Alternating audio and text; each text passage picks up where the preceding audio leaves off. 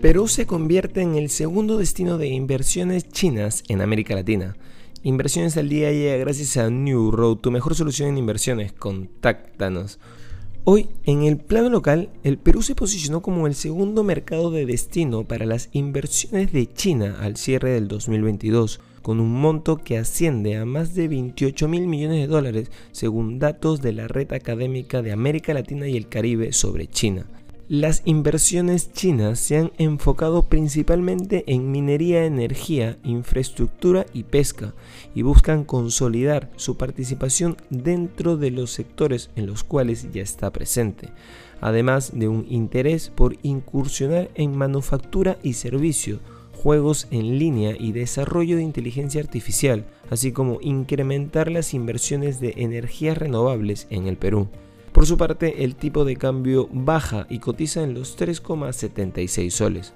En los mercados internacionales las acciones globales operaban estables el lunes, al comienzo de una semana repleta de datos económicos y reuniones de bancos centrales, junto con los reportes de beneficios de los gigantes tecnológicos que han mantenido a flote al S&P 500 este año.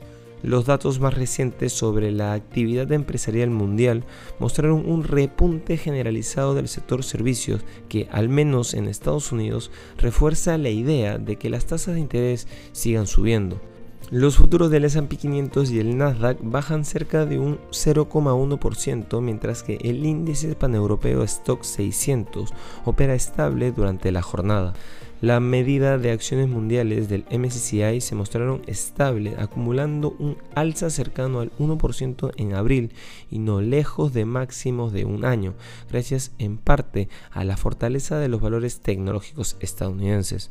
Por otro lado, la principal criptomoneda, el Bitcoin, podría alcanzar los 100 mil dólares a finales de 2024, afirmó el lunes Standard Chartered, afirmando que el llamado cripto invierno ha terminado. El Bitcoin podría beneficiarse de factores como la reciente agitación en el sector bancario, una estabilización de los activos de riesgo a medida que la Reserva Federal de Estados Unidos termina su ciclo de subida de tipos y mejora la rentabilidad de la minería de criptomonedas dijo en una nota el jefe de análisis de activos digitales de Standard Chartered, Geoff Kendrick. Y no queremos irnos sin mencionar que el minorista estadounidense de artículos para el hogar, Bed Bath Beyond, se ha acogido al capítulo 11 de la ley de quiebras en un tribunal de New Jersey, tras no haber conseguido los fondos necesarios para continuar como empresa en funcionamiento. El maltrecho negocio había intentado mantenerse a flote mediante una compleja venta de acciones preferentes y garantías con las que pretendía recaudar mil millones de dólares.